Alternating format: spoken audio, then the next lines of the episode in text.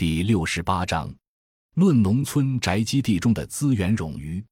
当前正在进行的农村土地制度改革试点中，三十三个试点地区有十五个地区进行农村宅基地制度改革。宅基地试点最重要的内容是让进城农民有序退出宅基地，从而节约农村土地资源，保障中国十八亿亩耕地红线。当前最为人诟病及最令人不解的是。在中国快速城市化的背景下，农民进城了，他们在农村的宅基地却没有退出来。农民不仅没有退出宅基地，而且在城市化进程中，农村人口减少了，农村建设用地反而增加了，从而出现在当前以及很长一段时期以来城市化进程中，城市和农村建设用地同步增长的奇怪现象。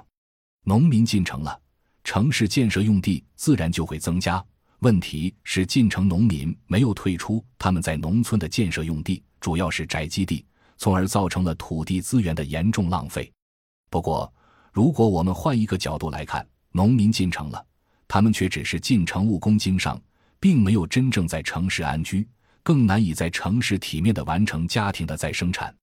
为了应对进城失败的可能性，农民在进城后一段时间内仍然保留在农村的宅基地和住房。以作为进城失败的退路。这样来看，农民进城后仍然保留农村宅基地，而不是将宅基地退出，复垦为耕地，这就不是浪费，而是农民进城的保险，是农民的基本保障，是应对农民进城失败的必要浪费，是合理的资源冗余。这样的资源冗余不仅有必要，而且对于保障农民利益，避免中国城市贫民窟的出现。应对中国经济周期以及保障中国现代化进程中的稳定都极为重要。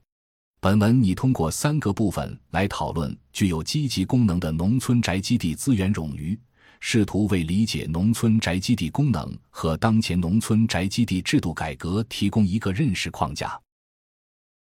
感谢您的收听，本集已经播讲完毕。喜欢请订阅专辑，关注主播主页，更多精彩内容等着你。